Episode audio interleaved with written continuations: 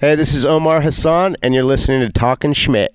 May 28th, 2019, Talking Schmidt, episode 22. Hope y'all had a good Memorial Day weekend. Personally, I did my first ever memorial over Memorial Day weekend for the legendary Jake Phelps. It was a great day out at McLaren Park at the uh, amphitheater known as Jerry Garcia. Arco was MC. We had some great speeches from Gons, Carroll, Cardiel, Tony V, Burn Dog, etc. Um, it was really good, man. Missed Jake a lot, obviously, but uh, hopefully that helped um, all of us. Uh, I got caught up with Ronald, not Donald. Shout out to the Dirty Pigeon. Shout out. He's going to come on to the show and give his side of the story to that big Hungary fight when he gets back from Copenhagen. So we'll look forward to that. And uh, big shout out to the Crocker Shout kids out. for holding it down. They got the whole crew up there, started chanting Jake's name, and Fatty got into it, and Peabody got everybody. Man, it was it was a good one, real good one. Jake would be proud. Anyway, without further ado, I'm going to hand the mic over to Mr. Archimedes, give you guys a little taste of what happened at the memorial before we dive into episode 22 with Christian Svitak. Thanks again for all your support, guys. Take care. All right, we're uh, we're gonna get this started here. Just want to welcome everyone. You know, ladies and gentlemen, boys and girls of all ages. Welcome to pay tribute and honor a great man of James Kendall Phelps. Right there. This fucking guy right here. You better fucking recognize this man right here.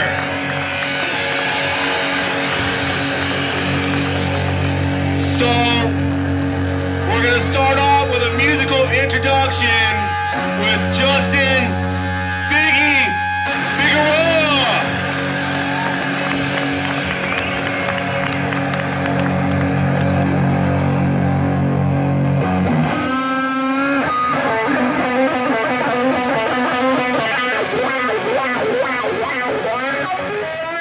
We all know it.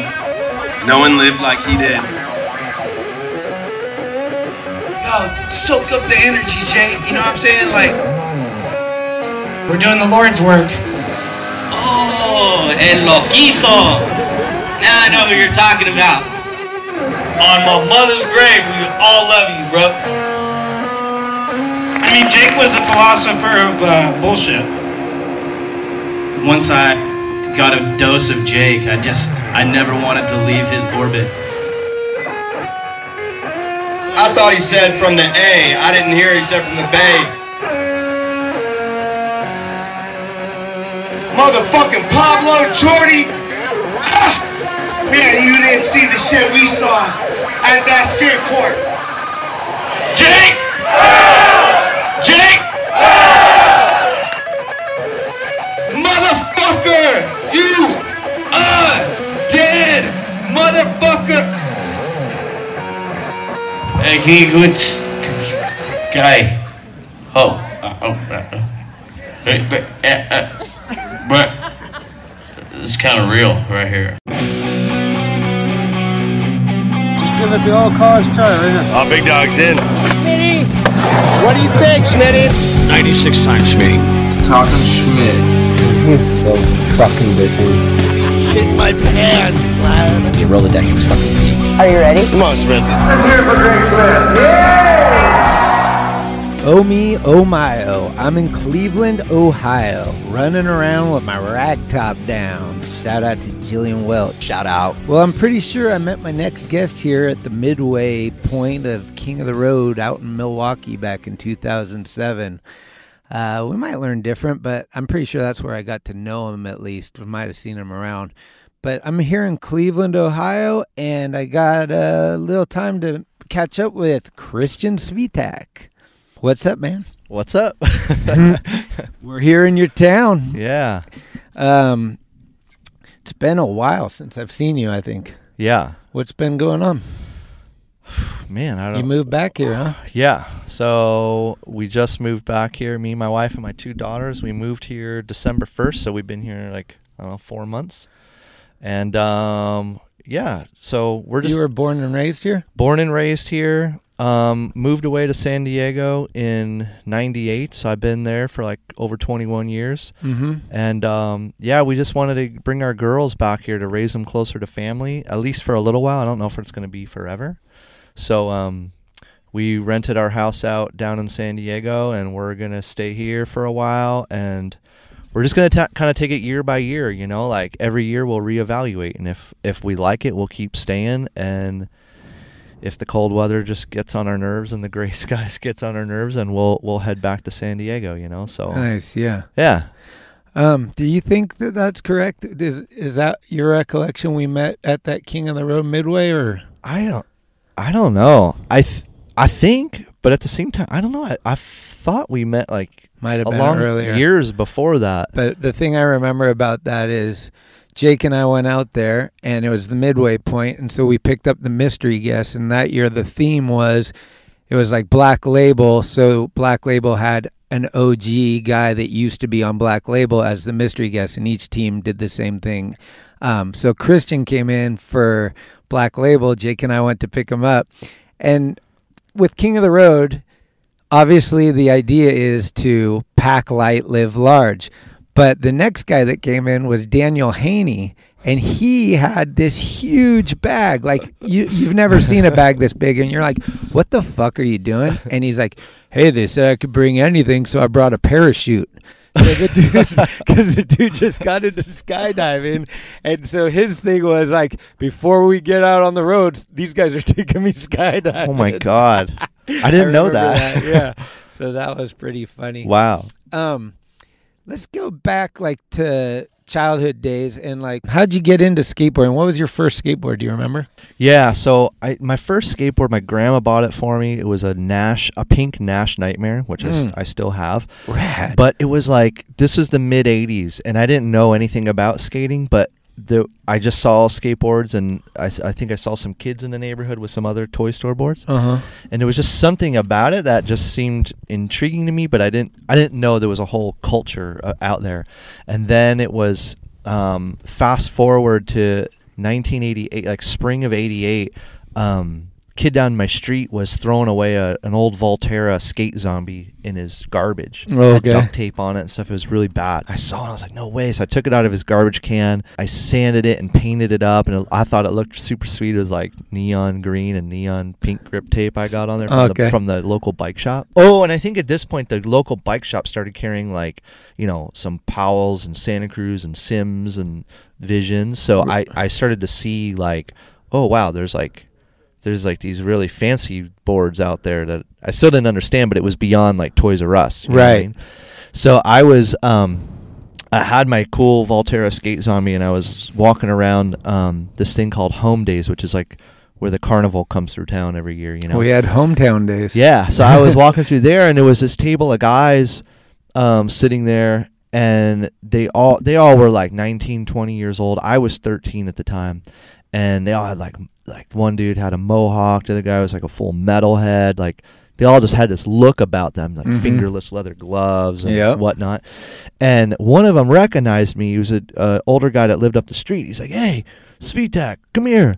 And I, so I go up to this table of these guys, and they were super intimidating. They were just looking me up and down, and I even had like the the total '80s like skate punk haircut, you know, with the bangs coming down, shaved on one side. I didn't know like what that meant. I just I think I saw a picture of a BMX guy in a magazine with that haircut, so I got it.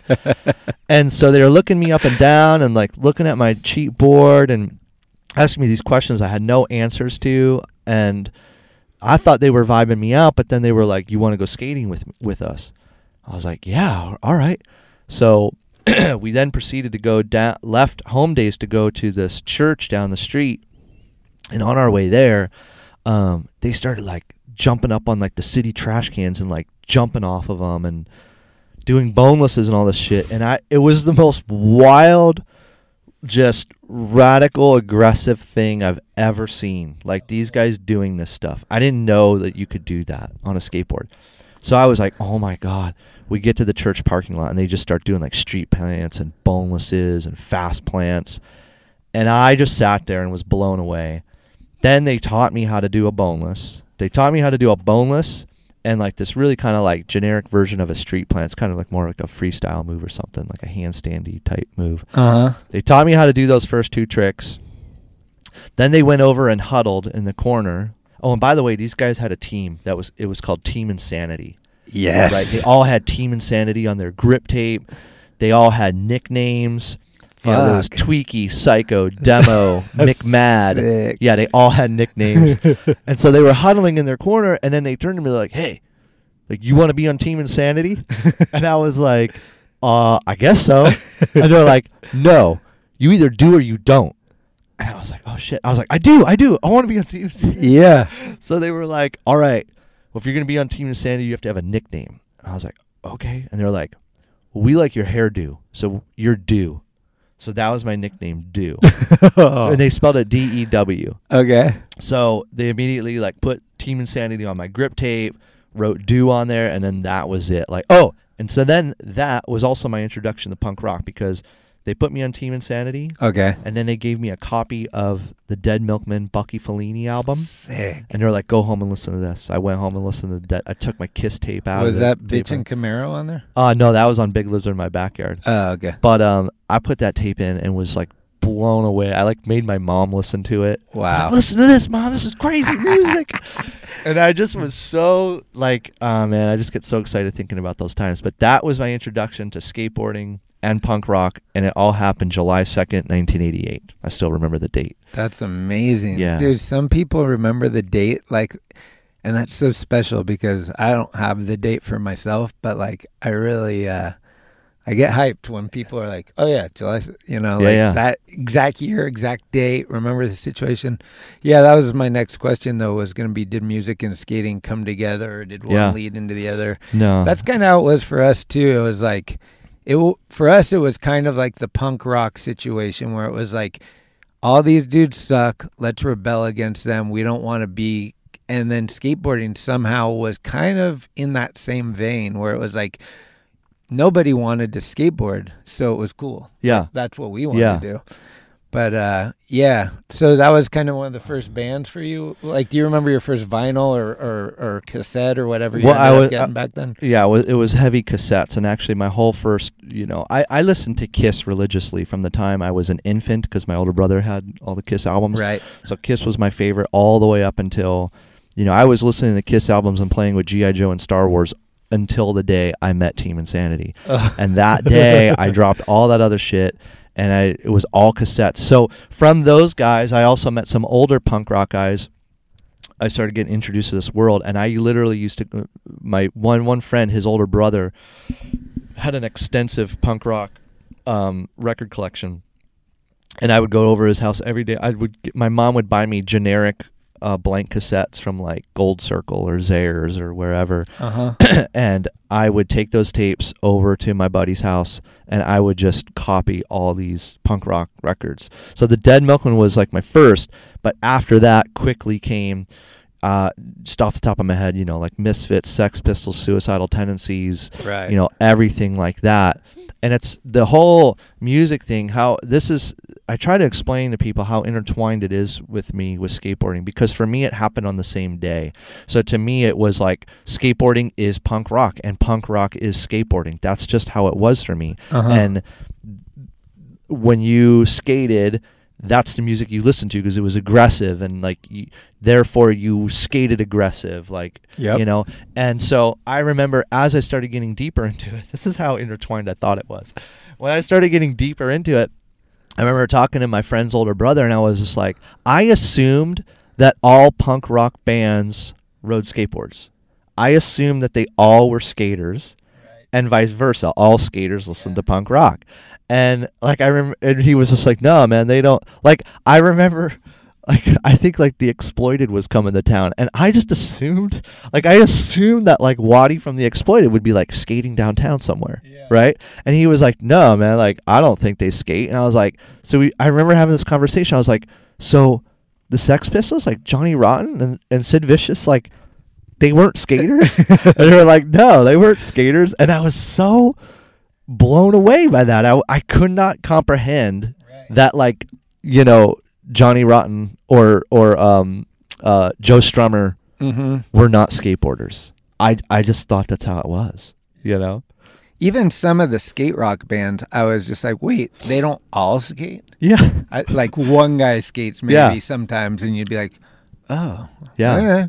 And then and then I started meeting other local skaters in the area, and I had some good friends that were skaters that were like they they all, they were like on the hockey team and stuff, and they listened to like rap or like they listened to like Guns N' Roses and and like heavy metal like battle bands, and I just was like, what? Like I didn't get it. I didn't understand. I just could not understand that. But yeah, it's just it's funny how that all is when you're a kid like that, trying to like f- figure it all out, you know. Yeah. What was your first tattoo? Uh, first tattoo is on my wrist. This is it right here. Um, it was uh the T the TI for Team Insanity and the Black Label Elephant.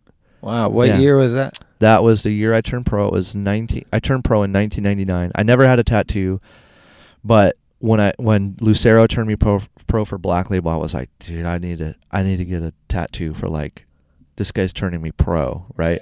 So I kind of got like the I wanted it to be like, you know, it was out of all my tattoos, they're all stupid, but like that was the only like thought out one where I was like, I want to get the TI for Team Insanity because that's like my roots, where I'm from. You know what I mean? You never forget where you're from. yeah. And then And that was 88. that was 88. And 99 is when you got the tattoo. Yeah, and then 99 I turned pro. So then that was like turning pro for me, a kid from Cleveland. That was like the childhood dream of Yeah. like, holy shit. okay. Super sick. Yeah. I guess my question is in 99, were you still in contact with anyone from TI? Oh yeah, dude, we're still in contact. Still now? I just had lunch with Psycho the other day. How cool. Yeah. Yeah. Uh, Most of those guys are still in Cleveland? Yeah, they're they're all in Cleveland, Right. and um, we all still keep in touch. We hang out. Th- now those guys don't skate anymore. Mhm. They're all prob. I'm sure they're all having like their 50th birthday around now. They have been, and they are coming up. But yeah, they all they don't skate anymore. But they have all been massive like supporters of me, like Mhm. my whole career. Like those Sick. guys, yeah, man, they just. I've always put like snuck like Ti on on some of my pro models and stuff like that, and like they've got my pro models hanging up, and Oh, that's um, yeah, like anytime there was like a demo that came through town or the Vans Triple Crown contest would come through, those guys would come out full support. You know, those are those are the guys that taught me how to skate when I was a little kid, and they have just like they've always been like my just such huge supporters when you know things started to work out for me on a pro level. You know. How did the whole Black Label thing work? Did you send in a um, sponsor me tape, or did you meet John and the tour out here, or how'd that work out? There's a combination of things, and I, I love this story too. So I first got sponsored by a company called Invisible, which was Dave Bergthold's Yep. company. It was like a, a brother company to Blockhead. Uh-huh. And I got sponsored by them by sending sponsor me videos. I used to, you know, I lived in Cleveland. I used to work downtown Cleveland right out of high school. And I just started, I got a camera and started making tapes. I wasn't even trying to get sponsored at that time. There were so many little East Coast companies that I thought I because I knew other people around the state of Ohio that like would get boards from like some you know some little East Coast company. And I was like, well, shoot, I wonder if I make a video, someone will send me a board. And it kind of started like that. Mm-hmm. And so I would start making these videos and send them out. And I, you know, I, I'd get a board from Shaft Wood. Remember Mhm. them, Shaft? Yeah. I got a, I don't know who else I got bo- uh, some boards from, but then it, Laban Pheidias from Invisible, Uh huh. he called me. I know this is straying off the Black Label question, but it's all part of the, No, the no. larger story. Laban, Shout out to Laban. yeah, out, out. Oh, I love Laban. So I was eating dinner with my mom and dad, working full time here in Cleveland, and the phone rings, and it's he's like, "Hey, is Christian there?" And I was like, "This is." He's like, "This is Laban Pheidias." And I seriously thought I was like, "Dude, shut up, man." I thought it was one of my friends. Like, like a crank. I've never talked to a pro skater before, and he was one of my favorites because he could ollie big gaps. So I was like, holy shit, dude! Like he's holy shit, you know. So he was just like, yeah, man, I got your video. I loved it. And by the way, this first video I ever sent out was 20 minutes long because I thought in my mind that anybody wanting to see me skate, I have to show how I really skate. It can't just be. In my mind, I was like, I can't just send like a two minute video of like you know my perfect best tricks. It's got to be it's got to really show like how i skate everything i skate. Uh-huh. so i sent out a 20 minute video. Whoa. so he was like dude i love your video. I'm gonna send you a board and some wheels and a shirt and i want you to keep filming and every time you send me a video i'll send you some more stuff. He's like but my my advice is from here don't make any more 20 minute videos just keep it to two minutes and i was like okay yeah. so I so that led into me getting on Invisible Flow, then ended up getting me onto Invisible as an amateur on the team and getting ads and going on tour, which led to me moving to San Diego to further that. Mhm. So I moved to San Diego. They gave me a job in the Climax warehouse, which was Invisible, Tracker Trucks, um, I don't know, whatever else they, Orion Trucks, whatever else they did there. I lived and worked in the warehouse. But then at the end of 98, they pulled the plug on Invisible. So here I am. I was like, well, I guess my skateboard dream is over. I'm going to go back to Ohio and get my old printing job back. And that was, that was fun. right? Yeah. Well, so I was riding an old invisible board and they were gone and um, it just so happened that Mike Vallely and Matt Hensley had just gotten on Black Label, which back it up, Black Label was always my favorite skateboard company since it started. Oh. Black Label was hugely supported in Cleveland by a local um, bike shop called Schneider's Bike Shop, and Ken Schneider was just a rad guy. That um, there was a lot of older Cleveland skaters that used to go out to Huntington Beach in the '80s, so they were friends with Grosso, Ricky Barnes, Oh, um, Lucero. So when they would come back to Cleveland, they would tell Ken Schneider, "Hey, you need to carry Black Label." So as a kid here, I just thought Black Label was the best. I always rode Black Label boards, sweatshirts, hats, T-shirts. I always got Lucero's ads. Like as a kid in high school, when I would see those Black Label ads, he'd always put in this like like he ran a sequence once of someone doing a trick and he- just ran black boxes and just described what the trick was. And as like a 16 year old kid, I just thought that was the greatest thing ever. Yeah. So, anyways, Black Label was my favorite growing up. Uh, Vallely and Hensley were always my two top favorite skaters. They got on Black Label, and I was like, "Oh my god, that's like the most amazing thing ever." Well, then all of a sudden, I see a flyer that they're doing a demo at a skate shop in Solana Beach down in San Diego. Uh-huh. So I'm like, I gotta go to this, man. I gotta, I want to meet these guys. So I went, and it was literally like just this crappy little demo behind a skate shop, and I got the courage to go up to Mike and Matt, and it just like total fanboy was like, hey man, I just, I wanted to say hi. You know, I'm, I'm from Cleveland and I'm living out here. I was writing for Invisible, but they got the plug pulled on it. So I'm whatever. And I just, you know, whatever. I just fanned out on them and just told them how, whatever, great they were Yeah. and how sick it was that I thought they were on Black Label. So then they they kept talking to me and like you know they treated me like you know un, like a normal human being and they they talked to me and were very nice and they were like hey why don't you skate this demo with us so I was like oh all right so here I am skating the demo with like my two favorite skaters growing up and afterwards they said hey um, do you have a video or somehow it came up and I said yeah and they were like you should send it to Lucero so I was like, okay. They were like, so they gave me Lucero's address, his number, and they were like, send this video to him and follow up. Like, this could go somewhere. So I was like, all right. Keep it to two minutes. So yeah, yeah, keep it to two minutes. So I sent this video to Lucero. I ended up calling Lucero, and in the Climax warehouse, I remember as I was living there under a desk, I remember being on the phone, and I, I'd always use their phone for long distance. This is before cell phones, Mm. so I would, you know, rack out Larry Balma's cell phone or long distance bill. Thank you, Larry. And uh, me and Lucero talked on the phone. The first time I ever talked to Lucero, we talked on the phone for like two hours. I had so much knowledge about all the Black Label history, and so John told me he's like, "Yeah, man, watch your video. It's a great video, man. Ready to do a wall, and it's fucking hot, man. It's so Good- awesome, man. Good impression. Shout out to Lucero. Shout out. Oh yeah, for sure. And then he then told me that like before even seeing the video that you know Mike and Matt had, I guess had t- you know told him like, hey, we met this kid Christian. Like you should Uh-huh. you should put him on Black Label or whatever. Sick. So there you have it. Lucero, you know, was like, "Yeah, man, come on up to get aboard. I want to be." What here." was the team like back then? Who was who were who was on the roster? Oh, dude, it was so good. So I was the first like new young guy. Lucero always referred to me as being like the first of like the new generation. So this was before you know like uh you know Gilly and Ragdoll and Melcher and everybody came along. So it it But was after Cardiel and Upson. after no Upson was still there. oh, God, Upson was so good, man. yeah. He still is. I haven't seen him in a long time, but I'm sure he's still so good. But it was Vallely, Hensley, Upson, Brian Sieber. Oh, sick. Yeah. Jim Gagney, Neal Hendrix, Wow. Jeff Grosso, John Lucero, and I I feel like that was it when I got on.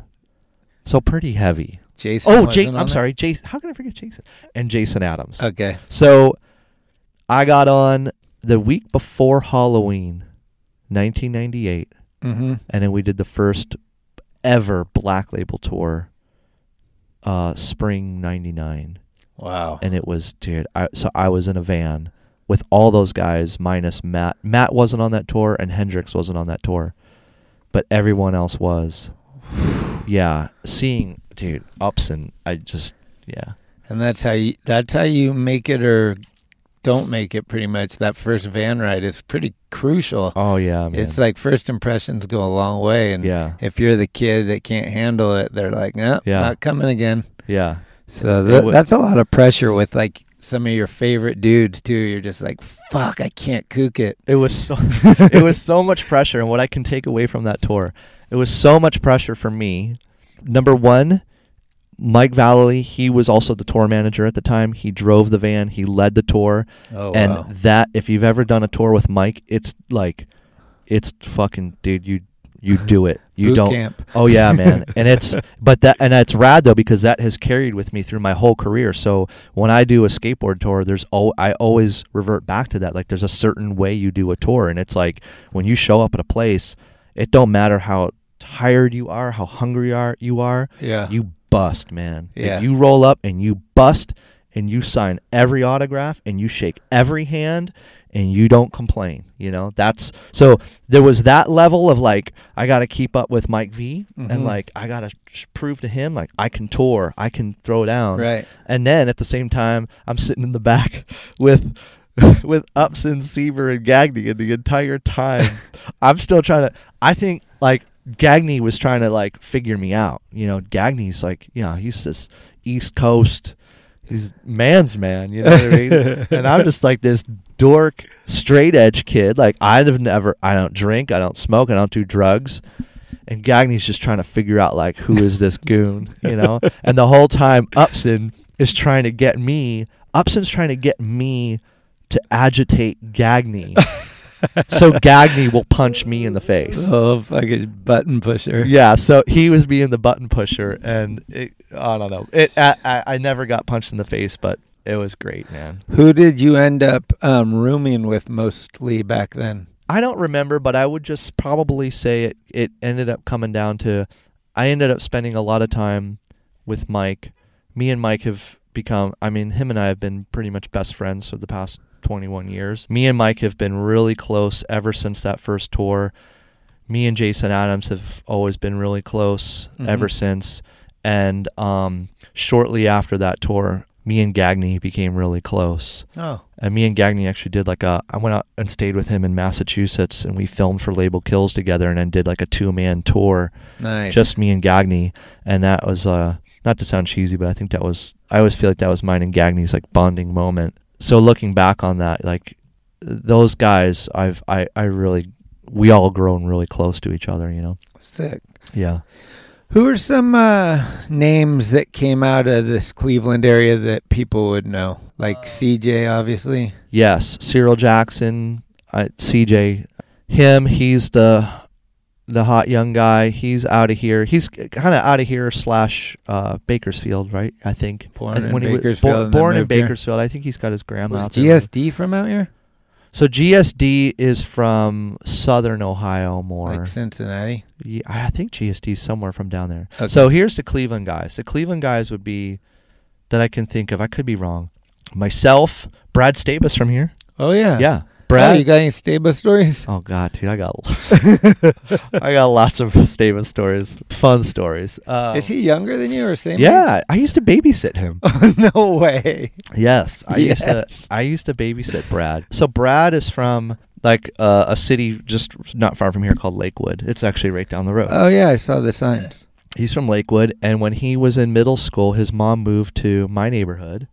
Oh, here's my introduction to Brad. It's so it's so classic. Black Label's my favorite company, right? Me and my friends. Brad Staba moves moves to Garfield Heights, and we hear rumors from the younger skaters that there's this new kid in their school that says he's sponsored by Black Label. Oh. And me and my friends were like, "We're gonna kill this kid. Oh. He's not sponsored. This kid, there's no kid here sponsored by Black Label." We thought it was like, I don't know what we're thinking. We're like thinking it's like dishonorable to like say you're sponsored by Black Label or something. Okay. I don't know. We're- so we're gonna beat up this like 12 year old, right? I don't know. So we finally meet Brad, and we love him. We're like, this kid's great. Yeah. He's such a ball of energy, big goofball, and an amazing skater. Like, he was, like I said, Brad was like, I don't know, 11, 12, and he was doing everything that us high school guys were doing, if not more. Okay. Every big gap we'd go to, Brad was there flying down it. I mean.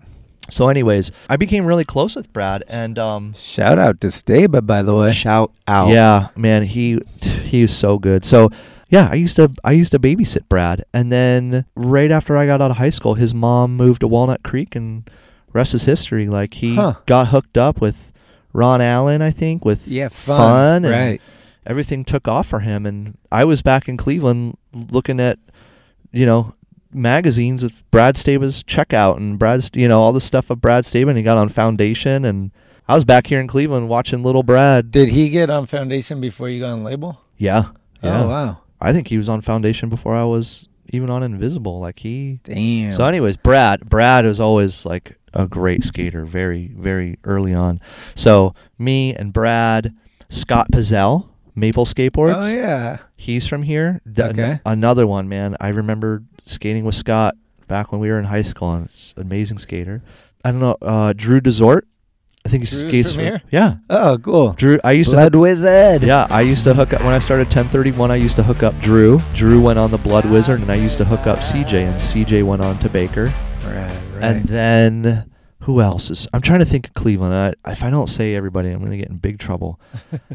I think that's it. I'm sorry if I'm forgetting anybody. But then Ohio, let's go bigger. Yeah. The whole state. We got Dave Coyne, okay. which he Maple Skateboards. He was more from. I think he might have been morphed by like the West Virginia border, but he went to college in Akron, I think. Uh huh. Chad Knight, Columbus. Oh, Chad Um, Michael Knight. Yep. Also X 1031 team rider. Yep. Also Cayman Island uh, Destroyer. Cayman Island Destroyer for sure.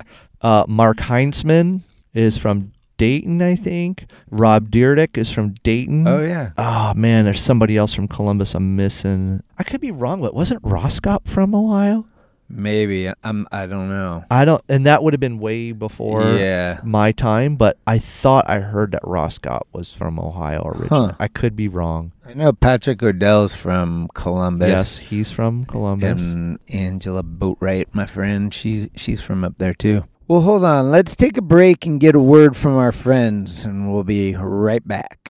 When you need mealtime inspiration, it's worth shopping Kroger, where you'll find over 30,000 mouthwatering choices that excite your inner foodie. And no matter what tasty choice you make, you'll enjoy our everyday low prices, plus extra ways to save, like digital coupons worth over $600 each week. You can also save up to $1 off per gallon at the pump with fuel points. More savings and more inspiring flavors make shopping Kroger worth it every time. Kroger, fresh for everyone. Fuel restrictions apply.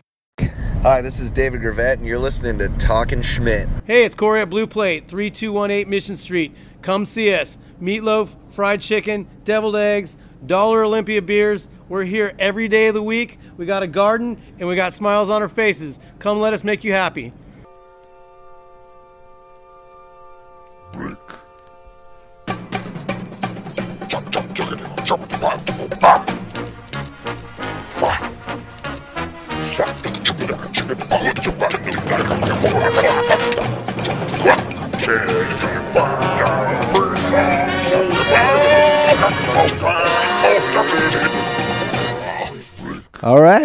Back. We got Christian Svitak on the program today, kids. I'm in Cleveland. This is my first time here and uh, actually enjoying it. It's pretty cold. I came from Phoenix Am, which was 80, and it's 40 here, so I'll probably be sick in a couple days. Yes, you will. So, what's the deal with the Deal sisters? Oh, How did you meet them? I met, I first met Kelley back when I used to live here. She used to do a band called the Kelley Deal 6000. In Cleveland?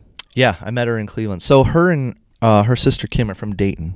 Okay. Yeah, they're they're from Dayton, Ohio. So I was a big Breeders fan, and Breeders broke up, and and it was sometime before I moved away to California. This was like mid '90s. Kelley used to do a band called the Kelley Deal 6000, Oh. and then um, she came to Cleveland back then, and I was at the show. I ended up talking to her after the show, and then fast forward years later, I'm in California, and I ended up talking with her again after a breeder show in San Diego. I don't know if she remembered me from the show back in the 90s or what, but we started talking. We had mutual friends. And Kim knew Neil Blender, and Neil Blender's a friend of mine. Oh, so sick. we had talked about that. Oh, rad. And then I was back here once and we became Facebook friends. And then the one day I was just, this was years ago. I was visiting my parents and I just, I hit up Kelley and I was like, hey, I'm, I'm in Cleveland. If you and Kim ever want to play music, I'd love to, you know, come down to Dayton. So Kelley hit me back. She's just like, yeah, you, yeah, you want to come down tomorrow? and I was like, sure, you know? Wow. Yeah, so I drove down to Dayton and um, I met her and Kim at their parents' house, and we ended up, we actually ended up never playing music. We sat on their back, their parents' back porch, and played board games, and talked for hours Wow. on their back deck. And then it was like super late at night, and I was like, oh, I guess we're not playing music. But then Kim was just like, hey, you want to go over to my house and see all my breeders' stuff? I was like, yeah, let's do that. So Wow. then we went over to Kim's house. She doesn't live too far away. And we went down into her basement where she's got all of her, all the breeders' masters, pixies. I mean, it's Wow. all like her zone. Yeah, they just like showed me all like the equipment. And I was like, oh, maybe we're going to play now. But I think it was like too late. And they're like, okay, yeah, it's too late or whatever. So Oh, cool. from that moment, it started a friendship. And yeah, from there, you know, we've just been really close friends. I, I, you know, I consider Kelley one of my, you know, one of my best friends. And then uh, I play part time. Um, her and my friend Mike Montgomery, he lives in Cincinnati. They have a band called R Ring, and I'm kind of like a part time drummer. Like when they do tours, you know, they ask me if I'm available and go on tour and drum for them. And I've, I've recorded some drums on some of their songs on their R Ring album. Sick. And then um, Breeders touring. Um, like Kim hired me to to drive. I had to drive, which I'll t- talk about stress, man. I there was uh, I don't know how many years ago it was, but Breeders were doing their 30 year anniversary tour for Last Splash. They came to California, and Kim hired me to drive all their band equipment from Los Angeles back to Dayton to her house. Wow. So I'm I drove a truck, a box truck, with all of Breeders like all their stuff, man. Oh my and I'm just driving cross country like terrified. like ter- I spent 3 days of like, "Oh my god, dude, if I crash this truck, I will be like ruining Kim and Kelley's like everything." Oh, it was so stressful. But anyways, yeah, so we've been friends ever since and like um sometimes I'll help out um Kyle Kyle is their good friend that does all their merch. I'll they'll come through California and I'll jump on some dates with them and help do some merch for breeders or whatever. That's and- rad. Yeah, in fact I I think I'm going down to Kelley's house like next month to She's still in hang out. Dayton? Yeah, yeah, they're all down in Dayton and Oh, both of them. Yeah. Oh, Yep. okay. Yeah. Rad. I'm a fan both those sisters. Yeah. Oh man, they I actually went to that tour. The Oh, last yeah, splash. yeah, I remember- It was at the Fillmore. I got you on the list yeah, for that. It Yeah, was yeah. so sick. They just played the album like Yep. beginning to end, and then they covered like a, I think Helter Skelter, some Beatles song that They- was fucked up how amazing it was. They cover um Is uh it Helter? It's a Beatles song. it's, um, it's the gun. Warm Gun. Yeah, warm. Yeah, Yeah. that's the one. And it though their version, if you haven't heard it, find it. It's super good. Yeah. That song it's on um their first album Pod. Oh, Yeah, so they probably played that in like the encore or something. Yeah, that's what Yeah. it was. Oh yeah, because Happiness I did. is I think they gun. did play a lot of pod in the. That's what it was. Yeah. Ohio, yo. yeah, and I will say, you know, one one thing that's just really cool about that is I've always played in punk bands, and I've just always played with friends, and it's like every song is, you know, one, two, three, four, you know, and we just, you know, we go for it. Right. But it's been, it's such a, it's so fun, uh, recording and playing music with Kelley because, well, her and her sister, they're just, they just think about music so differently than I'm used to Uh huh. and being in a studio with Kelley, like she'll just, like I've just seen her spend hours on like a tiny little part. Where to me, I'm so used to coming from a world of like, dude, we'll belt out a song like three tries. That's it. Put it on the album. That sounds great. Right. So it's so cool Is like I'm really I'm really into music. So it it's just I really appreciate like that process and Wow. watching her go through that process. I'd be too nervous. I'd just be like, yeah, I- I'm not worthy. um, have you ever played with Hensley? Um, have I ever played with Matt? I don't think I've ever played with Matt. Uh. But my old band, the Heartaches, we used to play at Hensley's club. Oh yeah, he had that San bar Diego. down in San Diego. Yeah. yeah, Oh, cool. yeah. 1031. It started on Halloween, or you were it, wa- you were dressed up in a costume and you started thinking about a new company. How did you come up with this? My whole Black Label run was over, and that's when I was actually 1031 was going to be a wheel company. Oh. back when I was on Black Label, I actually approached Lucero. I was like, "Hey, do you think I could do a wheel company?" And he wasn't into it. So, anyways, Halloween's your favorite day? Yeah, I was just trying to think of a name for a skateboard company. I was just thinking of things I like, and I really like Halloween. Uh-huh. So I immediately was like thinking of like, oh well, like kind of Danzig, kind of you know, he got Samhain, so that was kind of you know that was out for a name, and I was just trying to think of like another name for Halloween. Yeah. So then I just I came up with the date. Uh-huh. And the logo actually comes from a tattoo on Glenn Danzig's arm. Oh. Glenn Danzig has a tattoo on his arm of a bat with the misfit skull as the head. Right. So when I was thinking of a logo, I was like, "Oh, dude, that would be it." Like, so I, I totally ripped that off and came up with a bat with a skull head. So that was the logo for 1031. Did you guys do something trick or treat? Like p- have a play on that? I don't know. Like you could add a web series, 1031 web series, trick or treat. We never did do that. You we had a lot of Halloween based stuff, but I don't think we ever did that. Who was the first guy on the team? Chad Knight. Chad Knight. Yeah, Straight off of American Gladiator, or was that pre-American Gladiator? Pre American Gladiator. I put out an American Gladiator board for him. Wow. I got I got a cartoon drawing of him. it's so good, dude. it's so good. It's a cartoon drawing of him with like oversized muscles in like the unitard thing, the the thing he had to wear, and it was all red, white, and blue with stripes and stars on it, with two like like two model girls like hanging off of his legs. What happened with that? Like, how did that even ever happen? Well, so he got He got into wrestling. No, he He got he getting fit. He met somebody. I don't know where. I don't know if he was like doing an audition for a commercial. I don't know, but somebody that has the ins with American Gladiator because Chad's a pretty buff guy, Yeah. but apparently not buff. He's buff for skateboarding, but not buff for like the real world, right? Like real men's men, right? I, whatever you want to call them. So somebody was just like, "Hey, I have the ins. I don't know, some connection with American Gladiator." Like, Chad, you should audition to be one of the gladiators. so he was like, "Really?" Like he never took this serious. You know, for Yeah. him, he was just like, "What?" Like just a fun, goofy thing to do. So he auditioned for to be a gladiator, but the the people told him they're like, "You know what? You're not big enough. Like he wasn't buff enough to be a gladiator. But how would you like to be on the show as a contestant?" Okay. So he was just like, "Sure, Let's do it. why not? Let's just do it." You know, And then he got demolished. demolished, man. well, they put, for all fairness to Chad, they put him up like the guy he was against was like a firefighter or something. Yeah. There's no way in hell that the show is gonna let the skateboarder beat the firefighter. So you can tell that the gladiators like had it out for Chad. They just demolished him. Oh man. But it's funny though, because Chad was saying he's like, dude, he was like, you know, because like like I said, Chad's a pretty like in shape buff guy, and Chad's just like, he's like, yeah, man, these gladiators are massive. He's like, they're huge. Yeah. He's like, when I stood next to these guys, like.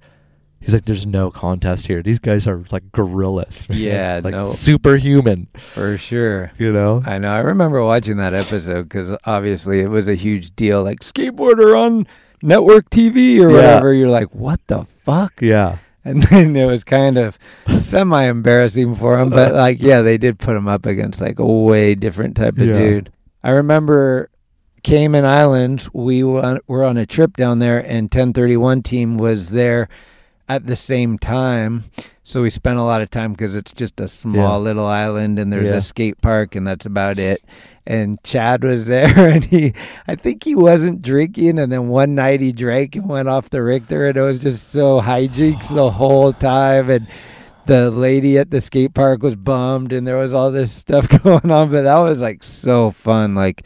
If you've ever not been to the Cayman, you need to put that on your bucket list because Yeah. it's super cool in the Caribbean. But I was gonna say Ben Raybourn and CJ were two guys that came through the 1031 thing, and they were obviously top guns and fucking. I mean, everyone knows who those guys are now, but back then it was like they were AMs on 1031, and then when Baker took CJ went to Baker, I don't know if they took him necessarily, but and Ben went to Birdhouse how was that? Did that kind of did 1031 end soon after that, or did No, we carried on for quite a few years after that. Uh-huh.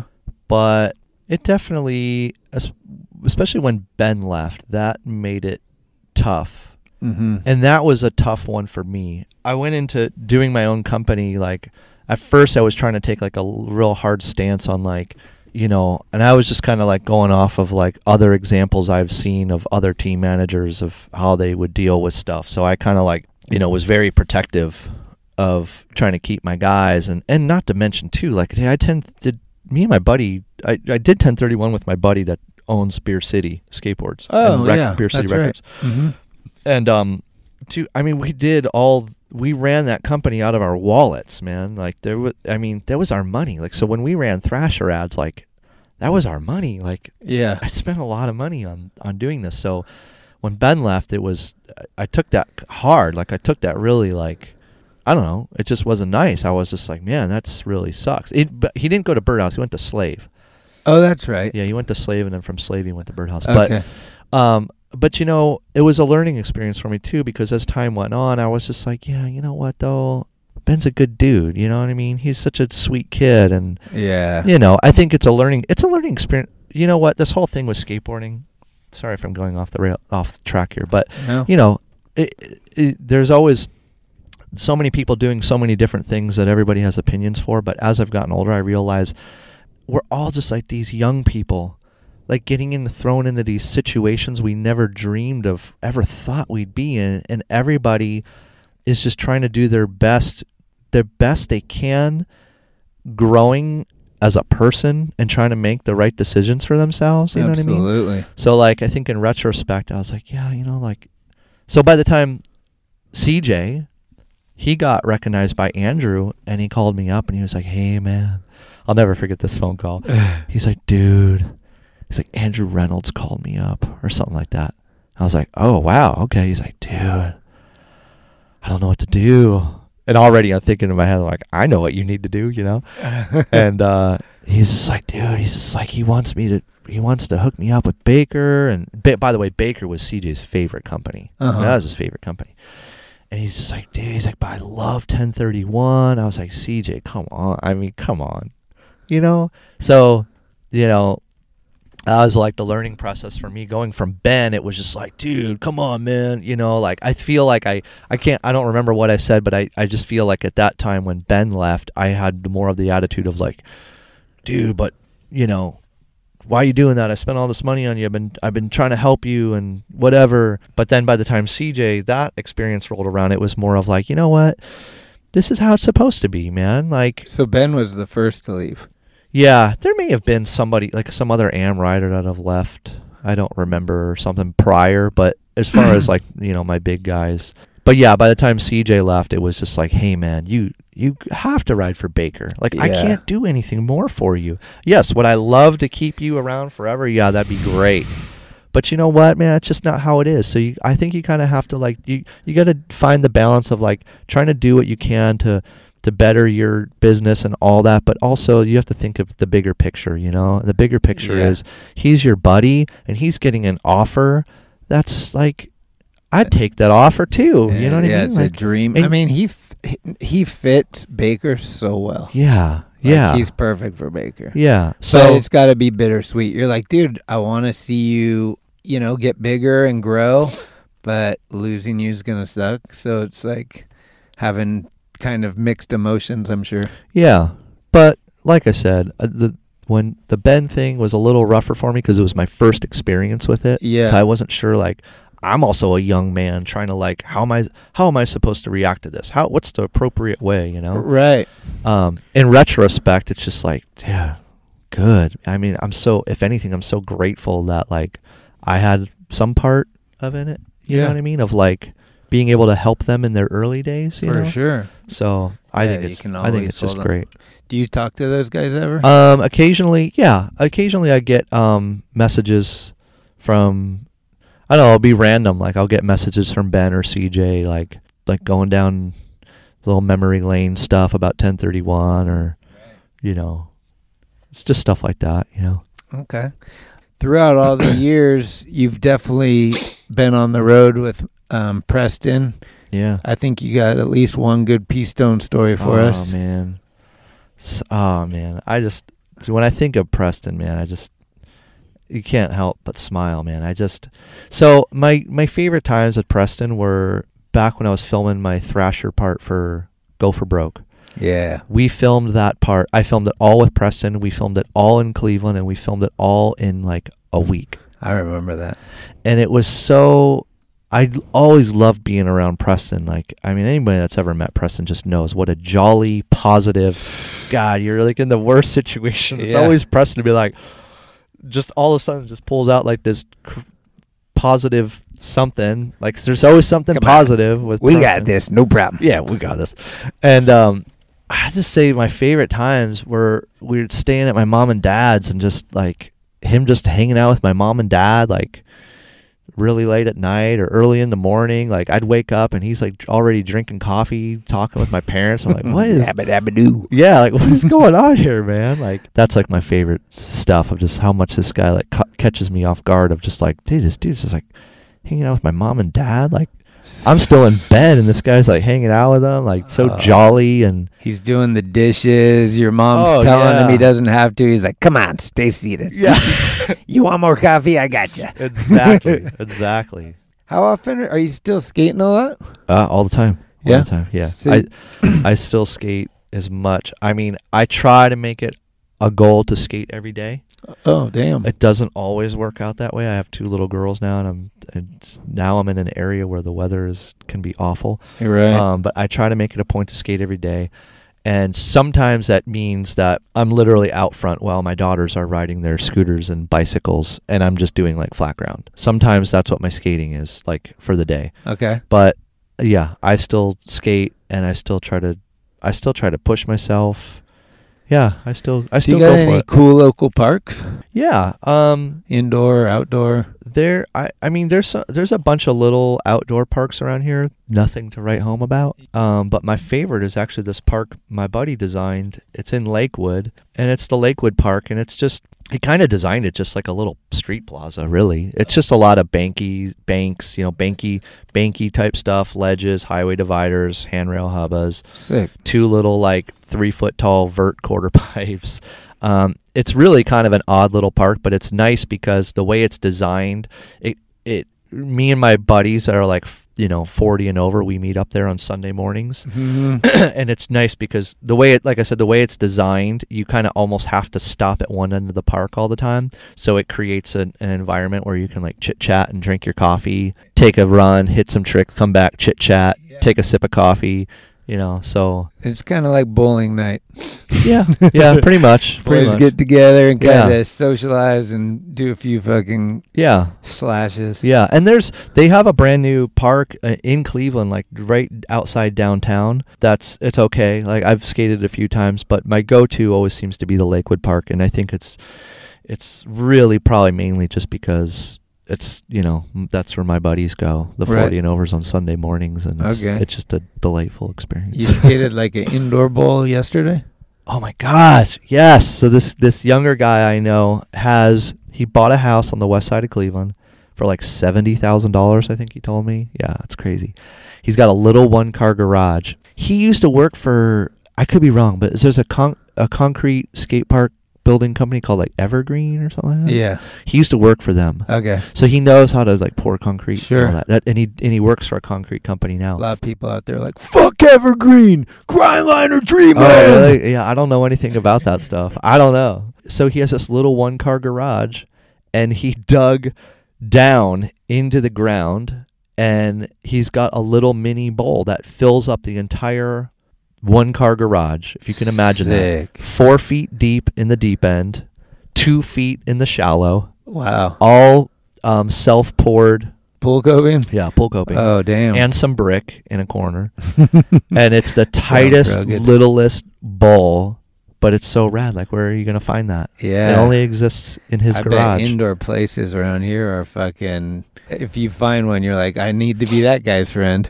Yeah, because it's cold as shit right now. yeah, there's a couple around. I don't really go to them because I don't. I'd rather I'd rather skate outside in the cold than be indoors. But there's a couple. There used to be some really good ones back in the '90s. Yeah, Chenga World. The first Ch- the first Chenga World was Oh. amazing. The first one. I Remember never, with I all the never whoop-de-doos? went there, but the I saw videos of it obviously, and I always wanted to go oh, there. Oh yeah, I used to skate there before it was even open. Like the one in the warehouse with all the ramps Yeah. that you just it was Yeah. like a pump track Yeah, almost. that was here. Fuck. Yeah. In the 90s, it was the BMX guys that started it. Yeah, yeah. You used to go there on a Saturday night at like 1 in the morning, and you'd have to knock on the door, and they'd peek at you and be like, all right, you can come in. And then we would skate like till 4 in the morning. For some reason, the Think team, I used to work for Think before Thrasher. Yeah. They went there. Yeah. For some reason, I, I, I Phil don't Shaw remember- was there. Phil McKenney, a bunch of those guys, Jesse Pius, I Drehobl probably. I Yeah. didn't go for some reason, and they brought back the footage, and I was like, "That looks like the raddest place Yeah. I've ever seen." Yeah. I was there. Like, kind of like a low ceiling though. Yeah. Low Right. ceiling. Yeah. I was Yeah. there. I remember when those guys came through. Oh, cool. Yeah.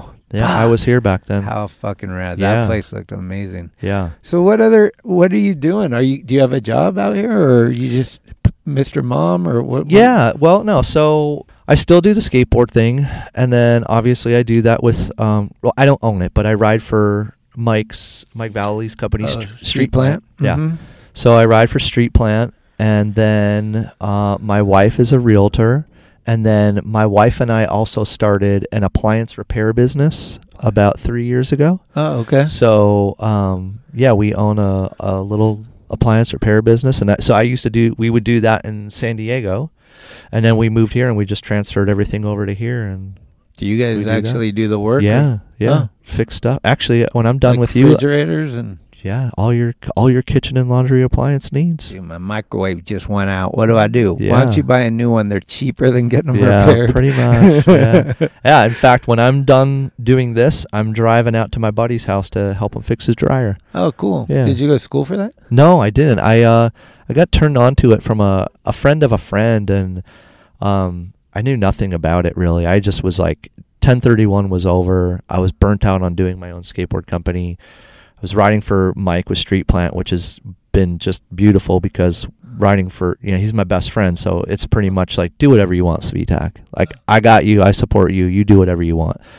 So I was just like, I was having a conversation. It was like New Year's Day. I was hanging out with some friends in the park, and my friends are all um, self-employed. They uh, all have their own businesses, but with different backgrounds. And I was like, man, I really wish I could get something going like outside of skateboarding. Like I just want to get something going that's like that the real world needs. Right? Right. Like I don't care what it is. Like I just don't care. I just want it to I want it to be so I can start my own business, work as much or as little as I want, travel when I want, go on skateboard tours when I want, go on band tours when I want.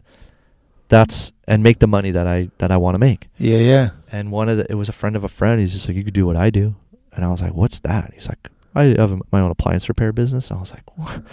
I was like, dude, I don't do that. I don't know the first thing about that. But we got to talking. I was like, dude, that's like he's telling me the money he makes, the hours he works. I was like, that sounds amazing. He's like, yeah, I'm gonna drive around, stop at Starbucks, stop at the skate park, whatever. You can on call? Yeah, I Yeah. dude. My my wife answers the phones and like gets calls, and dude, I'll I'll go out and do some do some calls and meet up with my buddy for coffee. Hit the skate park. My wife will call and be like, "Hey, where are you at? You want to go take this call?" Hell yeah, you know. Go jump over and make a couple hundred bucks. Damn. Hit the skate park. It's pretty sweet, man. I I mean, I won't say that it's been easy because I I knew nothing about this, and I literally jumped in this not knowing anything. I went and took on a full time job a few years back in between skateboard tours. Okay. I went to this place by my house in, in out in California, and I walked in there, and um, they recognized me because they I buy my appliances from them. Oh. They're like, "Yeah, you're the pro skateboard guy. What are you doing in here?" I was like, "I want to learn how to fix these things." They're like, "What?"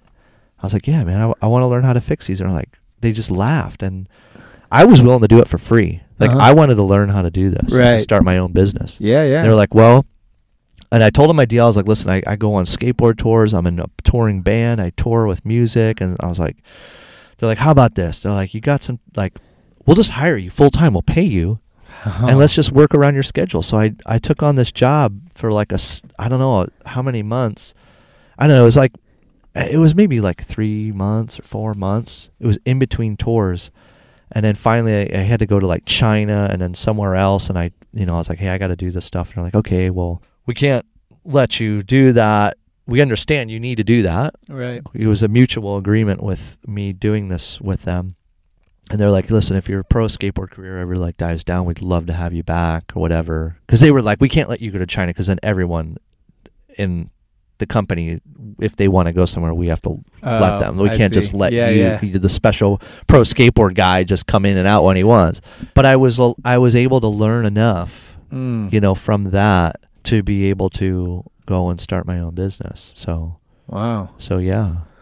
How cool. Um, what do you feel? How do you feel about them calling Cleveland the land? How long's that been going on? Dude, I don't know. I don't call it Is the that land. the hipster? Is it is that new stuff or has that been going on forever? It's some new stuff, man. Okay. I don't know. I still haven't given into that. People are always referring to, to the land. I'm like, the land? What do you? I don't know, man. It wasn't the land when I left. Okay. When I left, it was the steel mills were shut down. Everybody was out of work. Yeah. You get knives pulled out on you or guns pulled on you skating downtown. Bone, Um, bone, bone. Shout out to Bone Thugs and Harmony. Shout out. Yeah, I, I don't know. I don't know if it came with like the whole LeBron thing. I don't Oh, know. Probably. LeBron ruins everything. I, I will say I'm really happy for the city because I feel like the city is in such a better place than it was when I left in the 90s. I'm happy to see people have pride in the city Yeah. because when I left there was no pride in the city, but I think what happened is like I feel like my generation was, you know, the city when I left it it was a different generation running the city Right. and the steel mill steel mills went bust and all that. But now what you have is like my generation are now in their 40s and now they are in the position to, you know, they're opening restaurants. They're opening up art things and they're they're being progressive about it and they're like, "Hey, you know what? Like we're from the city. We love the city. Let's make it rad." And I and I really I'm blown away. Like I'm blown away. I think the city is a million times better than it was when I left in the 90s, but I just because I'm just an old guy, I still refuse to call it the land. I won't. I won't call it the land either. yeah. Well, we're looking out at Lake Erie. It's the shallowest lake up here, and this is my first trip up to Cleveland. So I think it's appropriate that you and I sat down. When I think of Cleveland, I think of you Well, uh, thanks, in man. the skateboard world. And I appreciate that you don't live in Cleveland and you took the time to drive out here from your, uh, you know, your what, 20, 30 minutes? Yeah. I'm, I'm about like yeah, I'm about 20 to 30 minutes outside the city. I'm out in the burbs. Well, I appreciate it. It's been Yeah. great catching up with you. Yeah. And I was thinking, since you are a music guy, if you have the rights to a song, you could uh, walk us out of here with an intro into one of the songs and we can jam out to it. My old San Diego band, the Heartaches. You know what? There's a uh, a really good s- a song I like we did called Kamikaze Love. Wait, wait. Before we get out, well, before we end it, I want to tell one story. I've been waiting to tell the story. Oh I think, shit! I think this you're is the question I forgot to ask. I think you're the the appropriate person. I've been asked. I've been asked lately because with Jake dying, yeah. and I think it's appropriate to share the story with you because you were very close with Jake. Right. And we were talking about this earlier. So since Jake's passed away, I've had a lot of different skateboard friends here in Cleveland ask me like, "Oh, did you know Jake?" and whatever, whatever. And I never was close to Jake. I didn't know Jake well, but I have a great story that I love sharing with people Okay. because, well, you know, like you were saying earlier, like there, you know, he was he was a rowdy guy that spoke his mind, Yeah. and maybe Not everybody loved him. not everybody loved the guy. So I've never I've never had a bad experience with Jake. Mhm. But I also am kind of like the guy like when anytime I was around I observe people a lot. And I you know, anytime there was a situation where I thought things were maybe getting kind of wild or whatever and Jake was there, I just kept my distance. So maybe that helped me to where I never personally had a bad run in with him or anything like that. I've been around him times where it was wild, Sure. you know. But here's my favorite story. So I never kn- knew him really well on a personal level, just around being skate around skateboard stuff. But when we w- did that s- King of the Road Yeah. back in what was that 2007? Yeah. 2007. So King of the Road. Oh, he got in your van. Yeah, he was in our van. So I was That's in the, right. the Black Label van. Jake getting into our van. This was definitely going to be the first time I'm spending like a lot of time with Jake. P-Stone's filming King of the Road. I'm like, oh, dude, this is gonna be shit, man. My whole rule is I'm the sober guy. So if I'm gonna be the sober guy, I always volunteer to drive Right. and drive through the night, whatever it takes to get everyone. I just to get the team where we need to be safely. Sure. So my whole thing was so you guys rage, you guys party, pass out in the back. Don't worry about it. I'll get us to frickin' Atlanta by the morning. So I would jump in the driver's seat and drive like those long, like in the middle of the night, like four to six hour drives through the night, right? That was back when King of the Road was way gnarlier. Like you would go east to west. Yeah. Now it's just like Oregon to San Diego. Back Yeah. then it was like, and there was no HD. You had tapes. Yeah. and- yeah. So, Yeah. Sorry, but yeah. So everybody, you know, I'd get in the driver's seat and everybody would have been, you know, either skating super hard all day or they'd also have been partying so that everyone was just wasted and burnt out. So you look in the rearview mirror and the, the whole van is everyone's just passed out in the back. Jake, which would go just as hard as everybody Yeah. all day long. Always. Jake would every night he would come sit shotgun and next to me and he would stay up with me all night long driving. Yeah. And Would he DJ? Dude, we no, I I would DJ Oh. cuz I'm very adamant about if I'm driving we're listening to my music. Okay. But he dug it. Like he grabbed like he would go through my tapes or CD whatever I had Yeah. and he would play like my oh like oh let's play this whatever. Yeah. So not only I'm going being in a van, I'm like oh man, how's this going to be being with Jake Phelps in a van for this King of the Road tour, right? Right. Now he's sitting shotgun with me, but him and I would have the best conversations all night long. He would sit shotgun with me, he'd stay up with me, and we would talk about skateboarding and we'd talk about music all night long because Jake has a really good like far background in like old punk rock and East Coast hardcore and stuff. Absolutely. And man, those memories of with Jake and having those conversations were just so great. And Mm. he was so kind to me. He was so normal. You know Mm. what I mean? And I, to to one point during one of the late night drives, I turned to Jake and I was like, I just straight out was just like, I was like, dude, I was like, what's your deal, man? He's like, what do you mean? And I was like, well, like, you know, like every day, dude, like you're so you're wild, man. Like you're just so wild, but like every night, like you're so normal with me. Like when we drive, like when you sit shotgun. And I can't remember his his answer verbatim, but it was something to the effect of like, well, you know, I just have different sides to my personality or something like that, and Yeah, I have yeah. different ways with different people or at different times or whatever. Yeah. And you know, I remember like having such a great night driving with him, talking about old his old stories of like, you know, hardcore shows and my stories and music and all this stuff. Yeah. And not to mention, that guy's got like a photographic memory. Yeah. He was calling out photos of me. from- Oh, yeah. He's like, Sweet Talk, I know. Thrasher, issue number whatever, January, you know, 2004, page number, blah, blah, blah. You were doing this. He was calling out stuff I don't even remember about my own photos in Thrasher. Yeah, for I was sure. blown away. And I told him that. too. I was like, dude, you have like a photographic memory. I've seen it a million and, times. And you know what I said to him? I was just like, you're one of those people, like, you have a photographic memory and it drives you crazy. Yep. I was like, it just drives you crazy. Blessing and a curse. He would Yeah. always say it. Yeah. And um I fully like just so anyways, we had this this great so many great conversations driving in the middle of the night. And then I remember like it was like one of the last days. It was like the next morning, everybody's up in the hotel and my connection with him it it wasn't there, you know what I mean? Because every all the boys were up. it was Oh. back on and it was Yeah. back to like wild time and I just Sure. remember like I was like, "Oh man, I, f- I was almost bummed because I was like, "Oh man, like no more late night drives with Jake." You know? Well, the thing with Jake is, I think that it was pick your windows and enjoy them, but it's a window because he wanted to experience everybody. Yeah. You know, it, he had his favorites, obviously, we all do. Yeah. But I think, honestly, from going on so many trips with him, that when you were on a trip with him, it was like a crew. Yeah. And like, he might have a guy or two in there he's not particularly stoked on. Right.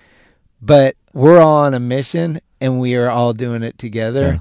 And that will live with us forever. If you don't go home early and you make it to the end of this trip, we'll have that bond for the rest of our life and Yeah. we'll share that and I'll always remember you. Yeah. I'll never forget that. Yeah. You had my back, I got your back, Yeah. all that kind of shit.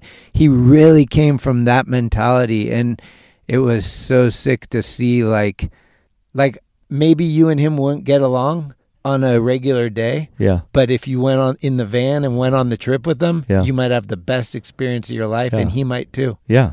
Because it's cliche and everyone said it a million times, but he said it and so I'll repeat it. He was a fan of skateboarding. Yeah. Fan is short for fanatic. Yeah. And he was a skateboard fanatic. And so if we're all doing this for the love of skateboarding, but if the, the the real quick on that same trip that you're talking about, the King of the Road. So Jake and I flew to Milwaukee. We got all the people for the um the the guests to join their teams in Milwaukee. It was the midway point, and then Jake and I were to fly home.